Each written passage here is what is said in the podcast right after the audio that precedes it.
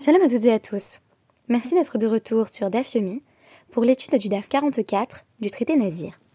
Je vous propose aujourd'hui de consacrer mon analyse à une partie de mon sujet de thèse, à savoir quels sont nos devoirs envers les morts?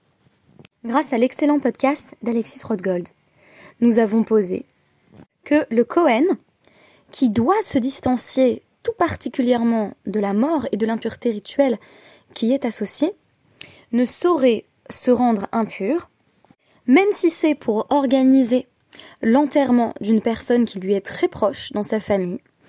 Donc nous avons parlé bien entendu du père, de la mère, du frère, de la sœur célibataire qui n'a donc pas encore de mari pour s'occuper de l'enterrement ou encore des enfants. Si, cette précision est importante, il manque une partie du corps du défunt. C'est ce que Alexis Rothgold présentait comme un digne de chasser. Il manque quelque chose. Je me propose aujourd'hui d'interpréter ce manque de façon allégorique, en évoquant les cas où on ne parvient pas à tourner la page, on ne parvient pas à faire son deuil parce que c'est comme s'il manquait encore un membre, comme si on n'arrivait pas vraiment à enterrer la personne pleinement.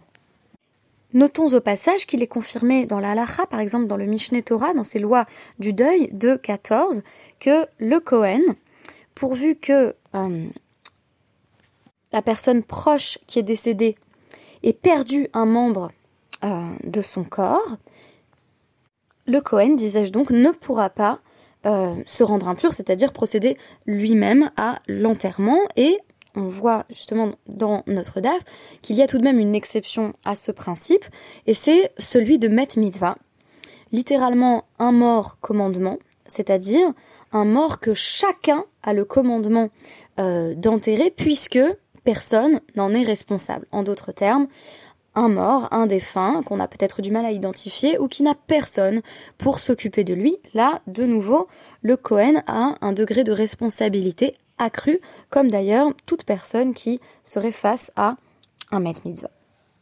Alors aujourd'hui, on va analyser à la fin du DAF 43 et au début du DAF 44 une braïta qui semble aller à l'encontre de la vie de Rav tel qu'il a été exprimé précédemment, en vertu duquel le Cohen ne peut pas se rendre impur pour enterrer un membre euh, de sa famille. Par exemple, si ce membre de sa famille a perdu donc euh, un membre et notamment il était question euh, d'une personne qui aurait été décapitée. Donc le cas est le suivant. Vehatania, il y a pourtant une braïta qui enseigne ce qui semble aller à l'encontre de ce que nous avons appris que Rav Kahana, le fils de Rabbi Eliezer ben Yaakov, nous dit la mitame. Pour sa sœur, il peut se rendre impur, sous-entendu quand euh, son corps est encore entier, quand elle a voilà, préservé son intégrité physique, ve eino mitame laivari. Mais il ne peut pas se rendre impur pour enterrer ses membres. Quand il ne reste plus que des membres, vous savez que dans les lois du deuil, on doit tout de même procéder à l'enterrement. Mais ce ne pourra pas être le Cohen, son frère Cohen, qui s'en chargera. Donc on nous dit qu'est-ce que ça vient exclure, qu'est-ce que le Cohen ne pourra pas enterrer?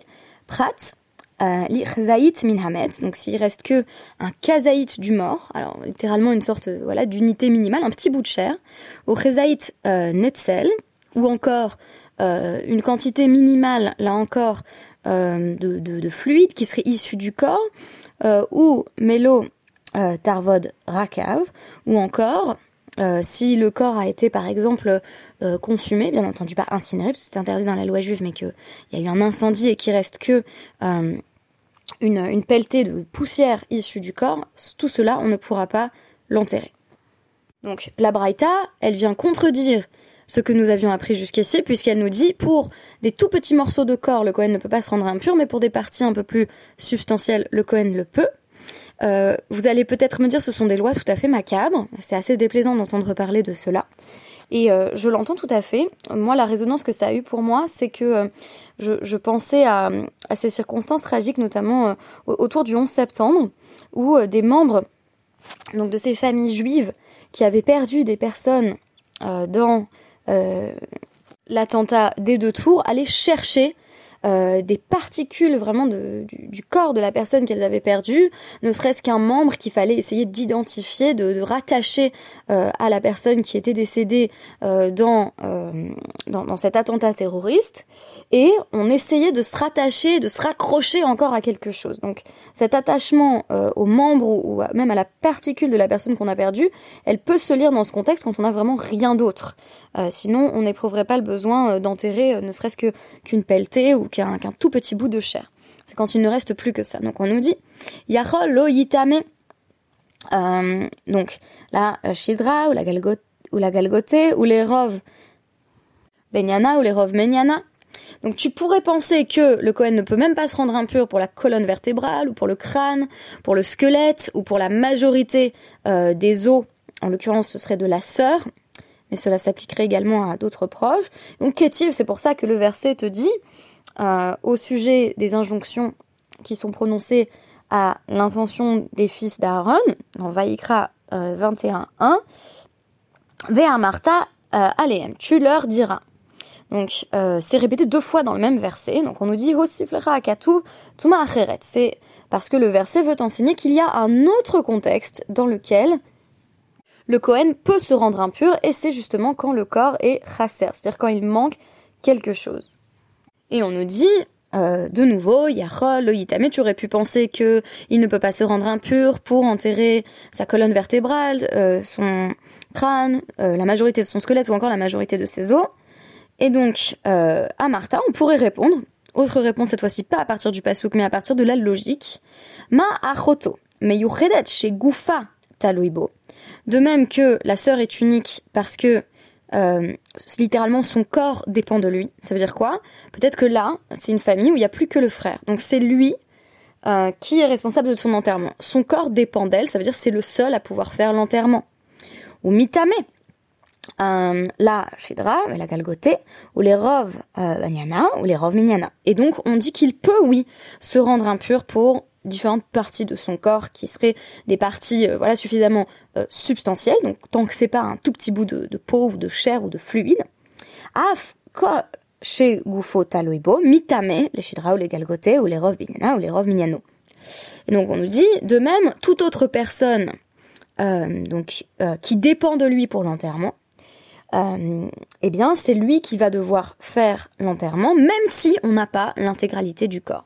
Donc la Gemara va nous répondre, bah, cette braïta représente l'avis de Rabbi Yehuda, qui est un avis euh, minoritaire, tandis que Rav suit l'avis du Tana, euh, que nous avons évoqué dans la braïta précédente, dans le DAF d'avant. Et cette braïta, elle évoque un, incident particulier. On dit que le père de Rabbi Yitzhak, euh, était décédé, donc dans une région qu'on appelle Ginzak, et euh, il a appris trois ans après le décès de son père que son père était décédé. Donc, euh, il est allé voir Rabbi Yehoshua ben Elisha et quatre anciens qui se tenaient avec lui, et il a dit Est-ce que je peux aller à Ginzak chercher les restes de mon père pour les enterrer? Et donc là-dessus, Ve'amro, les aviv bisman shalem velo bisman Pour son père, donc de nouveau cette citation de Vaïkra 21.2 qui vient en quelque sorte euh, formuler une, restriction au principe d'impossibilité pour le Cohen de se rendre impur en disant pour son père il peut, mais seulement pour son père tant qu'il a son intégrité physique et pas s'il manque quelque chose au corps. Alors je me suis dit que cette idée d'être racer, eh bien il fallait l'associer à la notion d'incomplétude. C'est-à-dire, ça fait trois ans qu'il a perdu son père et là il dit je voudrais pouvoir faire encore quelque chose de l'ordre de la réparation. Je voudrais aller chercher les ossements de mon père et les ramener à la maison. Et sur ça, on nous dit non, ça, ce qu'on peut faire pour son père, c'est tant qu'il est chalem. C'est tant qu'il y a une forme de représentation de la mort qui reste entière. Les actes de réparation qui porteraient sur ce qui est déjà manquant, sur ce qui relève de l'expression d'un trauma, ils sont écartés par la halacha. Mais imaginez aussi ce que ça veut dire. Quand on nous dit une personne voilà, qui a perdu un membre de sa famille, voilà, si le corps est là, plein et entier, on, voit qui on a perdu, on a pleinement conscience de la perte, et ensuite on fait l'enterrement, ça s'appelle chalem. C'est la perte telle qu'on l'a vraiment intégrée. Dans le trauma, il y a un élément qui, en fait, le trauma, la définition du trauma, ça pourrait être chasser. C'est il manque quelque chose. Il manque quoi? L'accès à un événement qu'on n'a jamais vraiment vécu et qui par définition était traumatique parce qu'on l'a pas vraiment vécu. Et qui, revient par la suite, qui fait retour, qu'on essaye de le revivre de manière détournée. Et là on nous dit c'est une personne qui a perdu quelqu'un, mais il n'y a pas eu le processus de deuil, au sens purement freudien, dans deuil et mélancolie, euh, le deuil sain, qui permet justement voilà, de, désinvestir les liens euh, narcissiques euh, qui avaient été investis dans, l'objet, en l'occurrence c'est la personne aimée.